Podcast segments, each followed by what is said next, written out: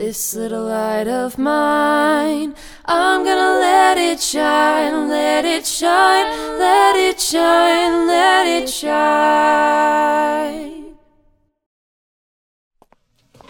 Hey, are you golfing today? Yeah, It's the second time this week. but you said it was fine. It is fine. It's perfectly fine. Are you confused by female behavior? Wish you had a translator to understand what she means? Well, you're in luck. Introducing the Manslater, a revolutionary device that translates woman language into simple man words. Finally, the power to know what she means. Okay, cool. Let me just check with my wife. Hey, babe, a tea time open up later. You mind if I go? Fine. If that's what you want to do. No go! Stay home! On second thought, I think I'll just stay here with you and watch the notebook. Aw, how sweet. Now that's more like it. The Manslater uses emotion deciphering technology to help you out of the toughest jams. Hey, is everything okay? You sound upset. Why would I be upset? Forgot anniversary, jerk! Oh, no way! Happy anniversary, babe. You remembered. Come on, of course I did.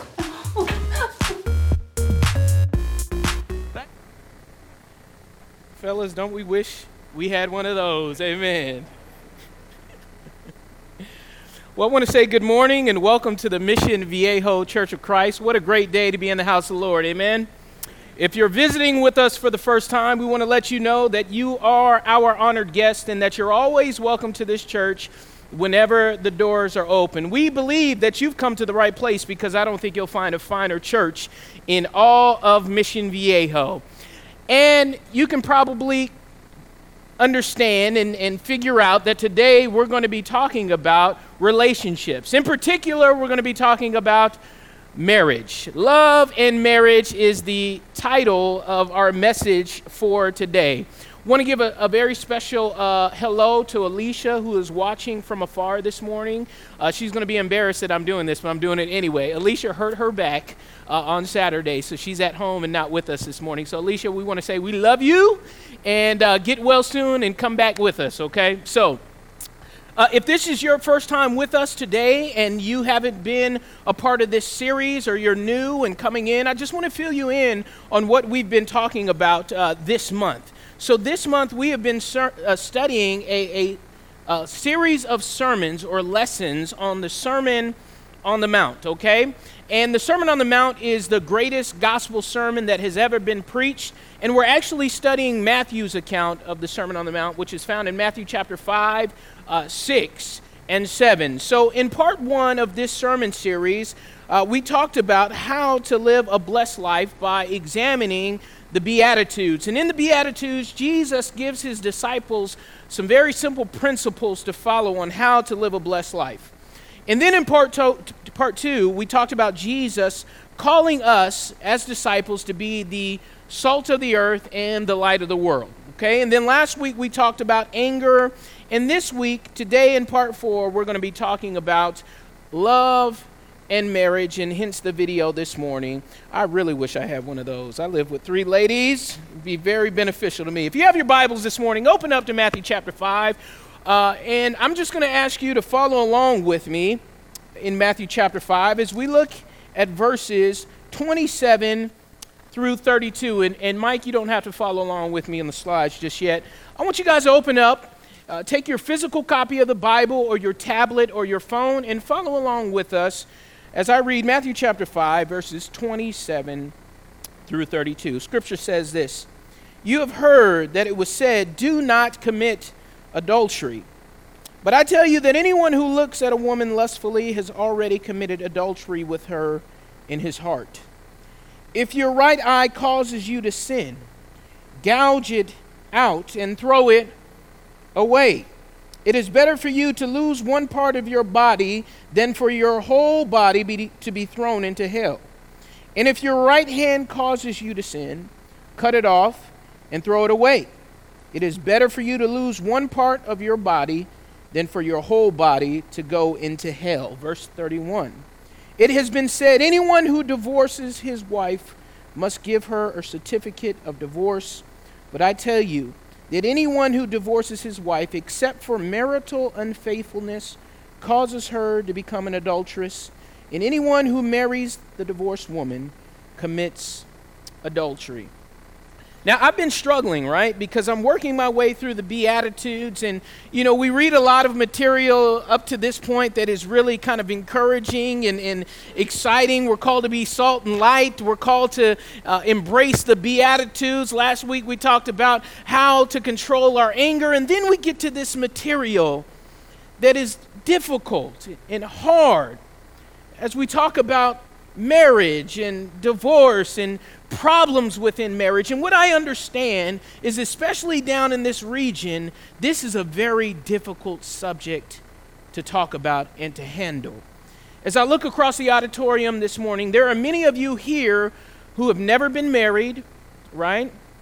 Some of you have been married and your spouse, significant other, has passed away. There are some here that are happily married and been married for years. There's some of you that have been married and had a divorce for whatever reason and remarried. So I know that we run the gamut this morning and people are in different places. So I hope and pray that all of us are able to get something from this material this morning. But what I do know about this material and this region of the country that we live in is that this is a heavy, heavy topic. Heavy, heavy subject. So I want you guys to bear with me as we try to work through some of this material this morning. First slide, Mike, Matthew 5, 27. As we understand uh, this principle and this text here, as we exegete it together, uh, we know that Jesus here in this, in this verse is making reference to the Mosaic covenant, and he brings his followers into remembrance of the seventh commandment. And we all know the seventh commandment. If you go back to Exodus chapter 20, I believe, you look at the text there. The seventh commandment says, Do not commit adultery. And this commandment is so important that I think that God places it strategically within the Ten Commandments on purpose. It's so important, in fact, that it was placed between murder and stealing as you look at the Ten Commandments. Adultery was something that you did not commit or did not do. Now, the root word for adultery comes from this Latin word that means to alter or to change. When adultery occurs, God's design for the husband and wife rela- relationship is changed forever, right? So Jesus takes it another step. He said, Look, you've heard that it was said, don't commit adultery. And then Jesus takes it to a further step to really spell out the importance of marriage and keeping the relationship together. He says, Look, but I tell you that if anyone looks at a woman lustfully, he has committed adultery with her in his heart. Jesus takes it a step further to make sure that this egregious sin of adultery is not named among his people. If you have your sermon outline, you'll take it out of your bulletin and you can follow along with us. And one of the words that I want to focus on this morning is this taboo word that we don't like to use within our fellowship. Uh, it's this word lust. And as I begin my studies on this word lust, what I found is that the word lust is actually similar, very similar to this word covet. Lust and covet are almost the same thing, and these two words can often be used interchangeably. And if you look back at the Ten Commandments, the tenth commandment, in the tenth commandment, we're told not to lust or to covet our neighbor's house, our neighbor's wife, their servants, their oxen, or anything that belongs to someone else. So when we use this term lust or covet, it means that you are desiring something that does not belong to you or something that can lead you into a lifestyle of sin.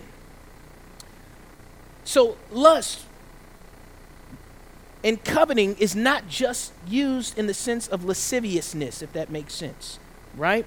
Lust and coveting could be seeking something or anything that leads us to a lifestyle of sin.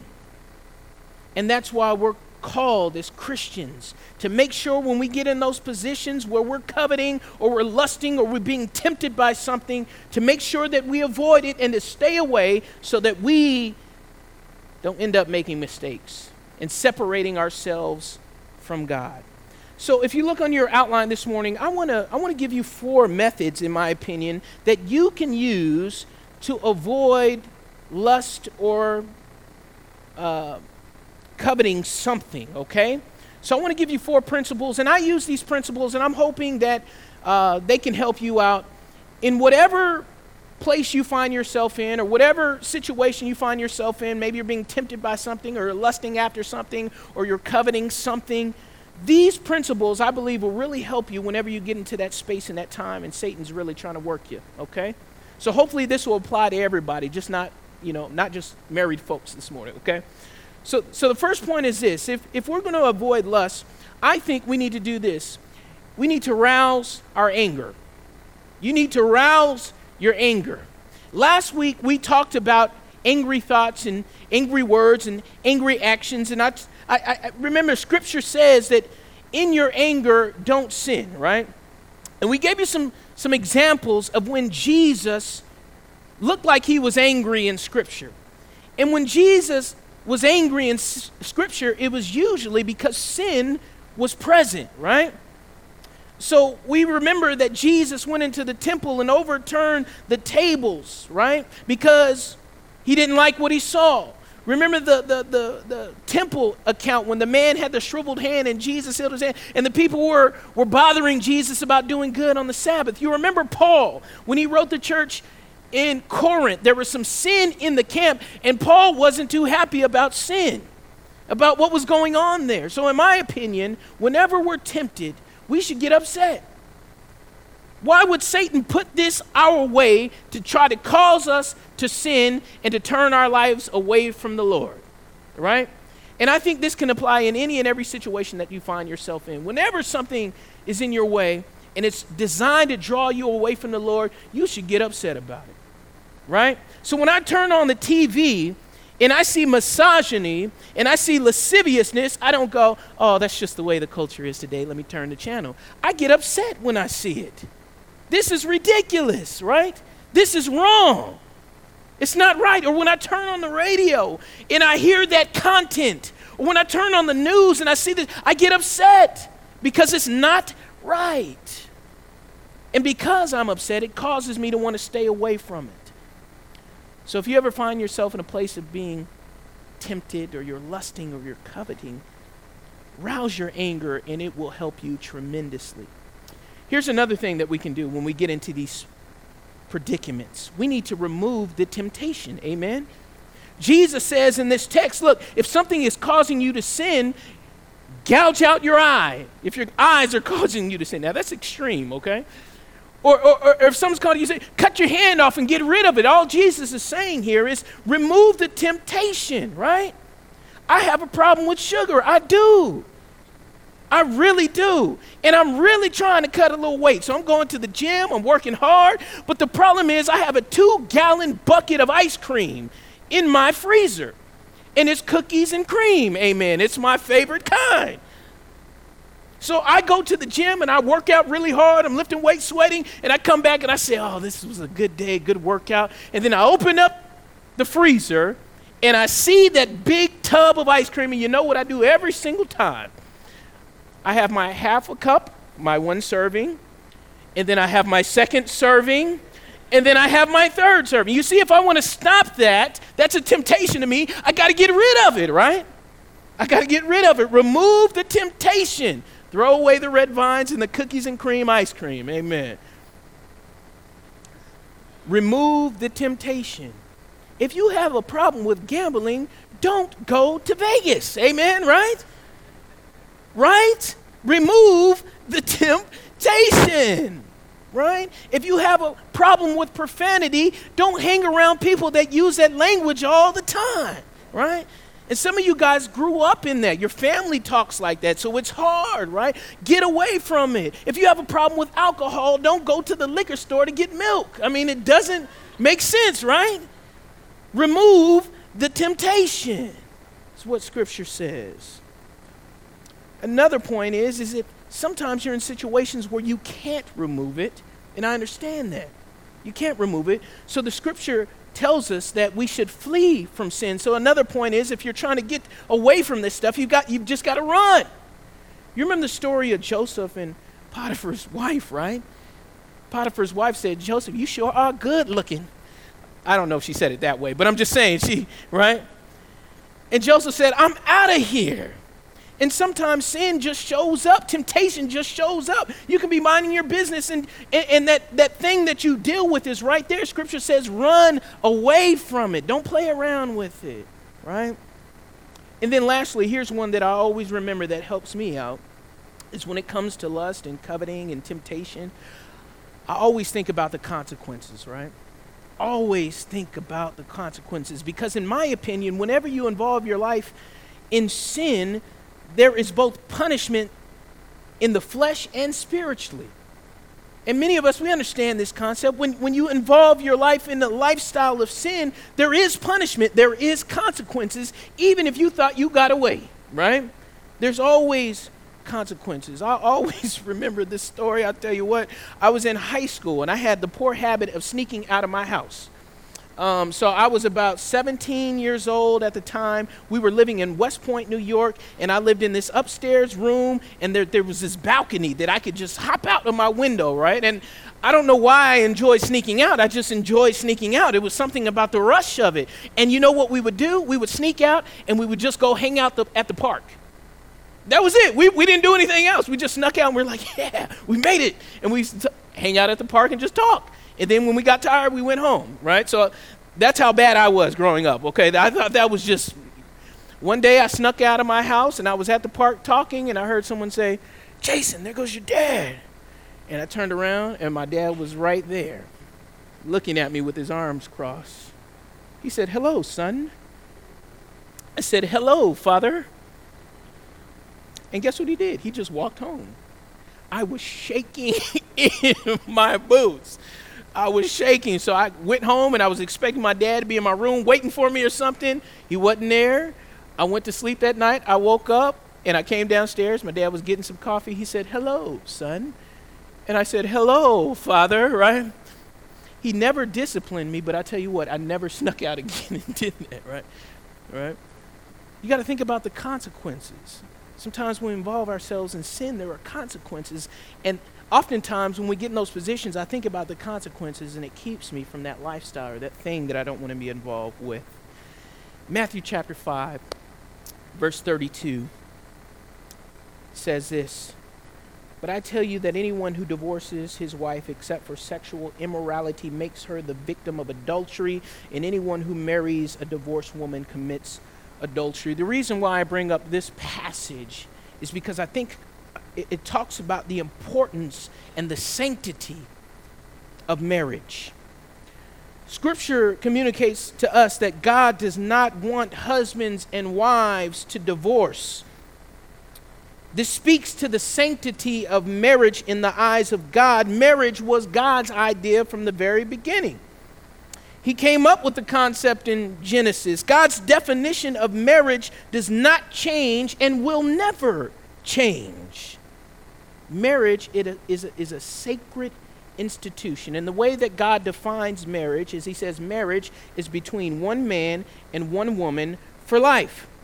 And that's it. But America is trying to change the definition of marriage. And the reason why I think America is doing that is because that marriage is not sacred to most Americans. And you know how I know that? Because of shows like The Bachelor and who wants to marry a millionaire. And uh, am I right about it? Marriage is not sacred to most Americans. And what we know is that divorce is a huge problem even within the church. Mary and I went to Harding University. And we have this saying, and the saying is one swing and a ring if you went to Harding, right? They have white chairs all over the campus, white swings. And what you're supposed to do is you're supposed to take your girlfriend to that white swing and swing with her on the swing. And if you swing once, that means you're going to get married. That swing twice, you're supposed to give her a ring, right? And that was the concept. So we had all our friends at Harding getting married around the same time we did. one couple is still together. That's it. One couple. Out of all our friends that got married, one couple is still together. And I'm going, divorce is a huge problem in America, even within the church. They say 50% of all marriages end up in divorce. And what God says in this text is look, divorce is only authorized, and it has this uh, principle here it's only authorized when marital unfaithfulness occurs. That's what I read in my Bible, that's how I interpret it. That's the clause here, that's the exception. But you know what? We divorce over in anything and everything today, right? Over money, over politics, over where to live, so forth and so on. And God says, Look, I, I don't like that. I want one wife, one husband, one wife together for life. One man, one woman together for life at all costs. And for those of you who have been married for years and years, you know, and I say years and years, I just leave it there, okay? I don't. But anyway, some of you have been married for a while. And as I talk to some of you, you tell me, you know, the reason why we're still together to this day is because we honored our covenant. Because there are times where I didn't really like my husband. and there are times when the husband says, I always love my wife, right? There's never been times where you didn't like your wife. I know that, right? Wives can say it all the time. I didn't like my husband, right? Anyway, I'm just poking fun. But the reason why we stay together is because of that covenant that we made before the Lord, right? No matter how bad it gets, we honor that covenant. You know, the other thing that I think about in this text is as I read this, it seems to me that Jesus was talking to men. You notice that? In this text, it seems that Jesus was talking to men. Look, if you lust after a woman, or if you see a woman, he lust, so that's man, right? But I tell you that anyone who divorces his wife, so God, right here, Jesus, seems to be talking to men. And the question I had is why is Jesus specifically talking to men here? Here's my interpretation for what it's worth men are called to be the head of the household. I'm, I know I'm young, but I come from the old school, right? I think it's my responsibility to take care of my wife and my children. It's not her responsibility to take care of me in a sense, right? But it's my job to provide and protect her, right? So if a burglar comes into the house, I'm not going to say, Mary, go get him, right? Right? I'm going to go up there, I'm going to knock him out, right? right? It's my job to have the milk and the, and the cereal and the cupboards and the, and the food in the refrigerator. I take that seriously. I provide for my family. And I think that's what God wants from his men. You provide for your wives and your chi- wives, your wife and your children. you do that. Whoops. Now just you provide.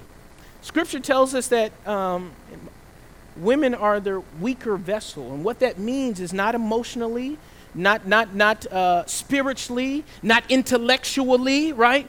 It means physically. God made women smaller and more frail than men for the most part, often, and men have bigger muscles most of the time and are stronger physically. So, by very nature, I think God pr- tells us that men, look, you're supposed to take care of the ladies. That's your responsibility. You can't shirk that, right? That's my interpretation. That's Darden. Anyway, I'll stop right there.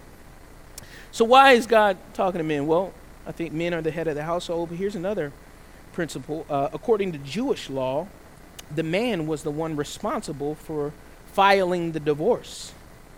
And the reason why that was is because during this time period, women had no rights. During this time period, women were treated like property. And if you look throughout the Old Testament, you see some of those principles there, right? Fathers could sell their daughters, right? Women had no rights, they were treated as second class citizens. So that's why Jesus here is talking to men because the woman just couldn't go to court and say, Hey, I want a divorce. They wouldn't recognize it because she had no rights. So Jesus here is specifically speaking to men. Next passage, John chapter 4, verses 17 and 18.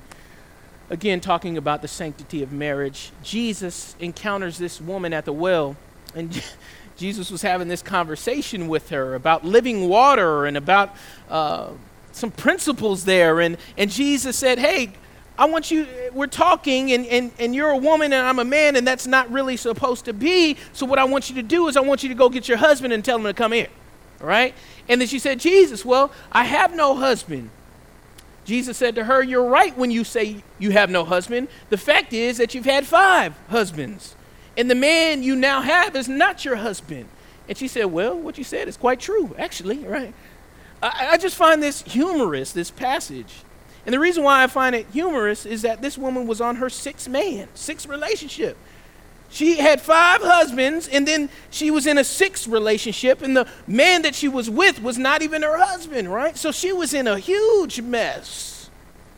And what I want to say about that is oftentimes, inside the church, outside the church, we find ourselves in huge messes when it comes to relationships, when it comes to marriage, divorce, remarriage, all that good stuff. It, it, it gets tricky at times, and I know that for some of you. It's hard.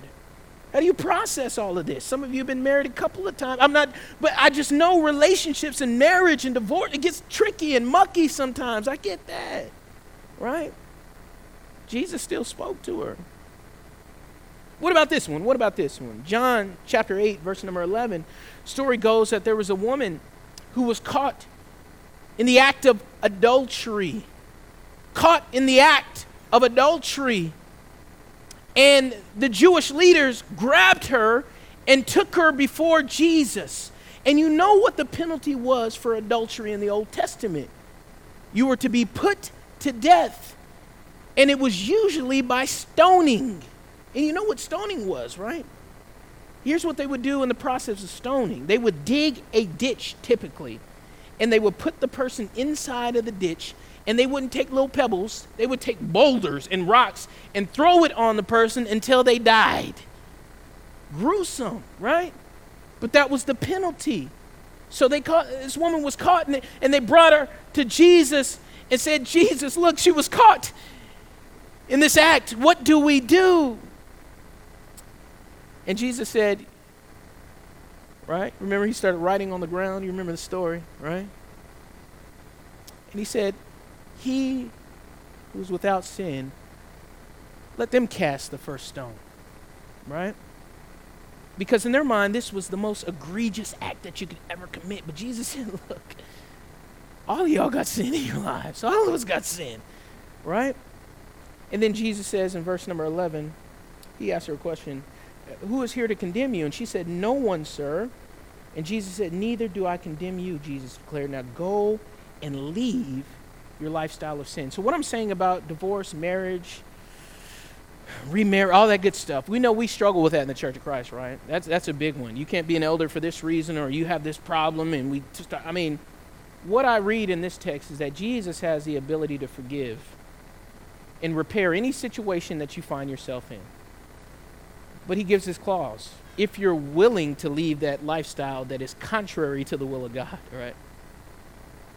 So, all I'm saying about that is no matter where you find yourself this morning, maybe you're struggling through a divorce right now, or having hardships in your marriage, or whatever the case may be, Jesus is there to help you through that situation. And you may have done some things wrong, right? The scripture says when you ask God for forgiveness and you repent of your sins, He'll forgive you and He'll work it out just like this situation. So, as we close uh, this morning, here's what I wanted to do. As I was thinking about some practical applications, something that I can leave you with uh, as we talk about love and marriage, as Jesus spells out the importance of it. So, so this, this is going to apply to the husbands and wives this morning, right? So if you're not married or if you find yourself single or uh, just bear with me, but I'm talking specifically to that group this morning, okay? And hopefully you can find some value and find some ways to to make this fit your context or situation where you are, okay? So the question I have this morning as we close is how can husbands and wives love and respect each other more this week, right? I think you can never go wrong by asking that question, right? And really trying to figure out ways to really love and respect and cherish one another. So if you're married this morning, first of all, look at your spouse and say, I love you. That's the first one. Go ahead and do it. Go ahead and do it. I love you, dear. I love you. That's great, great, great. Um, I know that's kind of it. If you're not married this morning, you could turn to your neighbor and say, well, uh, you, I'm just trying to figure something out, right?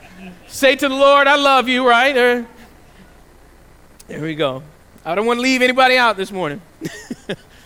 but this morning, here's what I want you to do. How can husbands and wives love and respect each other this week in a better way? Number one, here's, here's what we got to do we've got to find common interests, we've got to find hobbies and enjoy them together. That's, that's huge, right? That is huge. What do you guys like doing together that's a hobby that you can, that you can do together, right? One of the things that Mary and I used to do is we used to play tennis, right? And then she used to beat me so bad that I got mad and I didn't want to play anymore. So we had to switch we had to switch hobbies, right? So we found a hobby that we really enjoy doing, and we really enjoy uh, making music together. It sounds so, you know, but we really enjoy making music, writing songs together. And, and that's our hobby. And we just really connect with each other on that. So, husbands and wives, I really encourage you to find some hobby that you enjoy doing together and do it. It's awesome. It's fun, right? And will you fuss while you're doing your hobby? Of course you will, right? It's not going to be all peaches and cream, right? When Mary and I are doing our hobby, we fuss all the time. You're not doing it right. Well, you're not doing it right. But that does, you're enjoying something together, right? right? And then at the end of it, you're like, wow, after all the fuss and fight and all this, it, that was kind of fun, wasn't it? That was fun. So I would encourage husbands and wives, find a hobby and, and, and do that hobby this week together. Here's another. This one is, is good, right? Surprise your spouse with something special this week. Maybe it be a gift, maybe it be a meal, maybe be surprise your spouse with something this week, right? And I don't want to sit up here and, and brag on my wife all day, but I, I have to sometimes because she's, she's, she's awesome. You know, when I'm having a bad day and she knows I'm having a bad day, sometimes I'll walk into the house and I'll smell this aroma of cinnamon and brown sugar. And I know that she's making oatmeal raisin cookies, right? And I walk in, I say, Yes, Lord, my day just changes, right? And for Mary, if she comes home, she had a rough day at work and she's tired and she walks in the house and she notices that all the dishes are put away. She goes, I love you, I love you, right? You put the dishes away and the house is clean. So I would encourage you to surprise your spouse by doing something. And here's one that I want to leave you with that I th- think is really important. Uh, you, you still got to date your spouse. Don't ever forget that one, right? Date your spouse. I know it's so hard sometimes, husbands and wives. You're, you're married and both of you are working, right? And you get off work about 5 or 6 o'clock, you're tired, and all you want to do is stay home watch the news, eat, and go to bed. Right, I get it. But you always have to remember to date your spouse. Take them out somewhere nice, somewhere special. Give the kids to grandma and grandpa or, or somebody else. And make sure you go out on a date from time to time. And I think that will build love and respect. And here's the last one. If you get into disagreements or arguments, let yourself be wronged. Men, okay? And I'll just leave it like that. I'm talking to men. And the reason why I say that is because God calls us to be the leaders, right? And we have to treat our ladies with respect. And we have to be gentle. And we have to be kind, right? So I'm talking to men this morning. Let yourself be wrong sometime. And see what it does. It really blesses and benefits the relationship. And I watch some of our couples that have been married for 60, 70 years. I watch the men, right? And they go, hey, I, hey, she can do whatever she wants to do. I don't have anything to say. been married long enough. I know not to say something, right? And that's all I'm saying. I'm watching some of our seniors. They know when to say, fellas, you got, I'm taking notes, right? Don't say anything sometimes. Let yourself be wrong, man. By way of invitation, there may be someone here that needs to respond to the message this morning. In particular, when it comes to the area of being tempted, drawn away, lust, or uh, coveting something, and you've been falling short, and Satan's really been messing with you or bugging you, and you need help, we invite you during this time to come forward. The church will pray with you, pray for you.